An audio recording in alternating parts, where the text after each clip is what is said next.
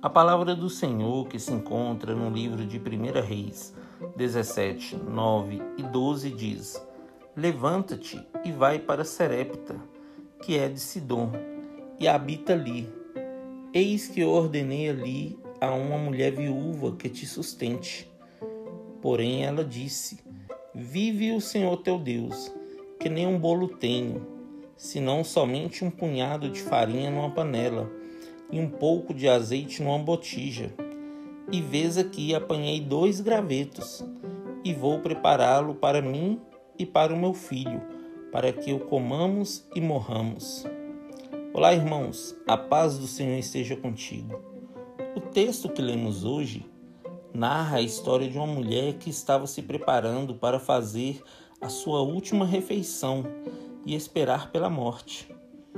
Porém, o Senhor ainda tinha um milagre preparado para aquela mulher e seu filho. O Senhor ordenou que o profeta fosse na casa da viúva para ser sustentado por aquela família. E eles, mesmo com sua necessidade, ouviu a voz do profeta e lhes preparou o alimento que Elias tanto necessitava. Continuando o texto, podemos ver um milagre acontecendo. Verso 14. Porque assim diz o Senhor Deus de Israel: a farinha da panela não se acabará, e o azeite da botija não faltará até o dia em que o Senhor dê chuva sobre a terra.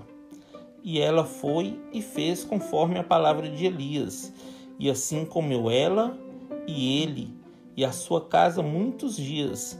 Da panela a farinha não se acabou, e da botija o azeite não faltou conforme a palavra do Senhor que ele falara pelo ministério de Elias. Não se desespere, meu irmão. O Senhor tem o controle de tudo e proverá para que nada falte na sua mesa. O Senhor não dorme um minuto sequer. Ele está de olho em tudo.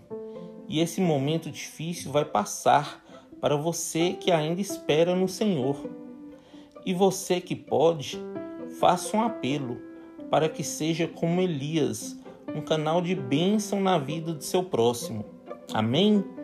Que Deus abençoe você, sua casa e toda a sua família. E lembre-se sempre, você é muito especial para Deus.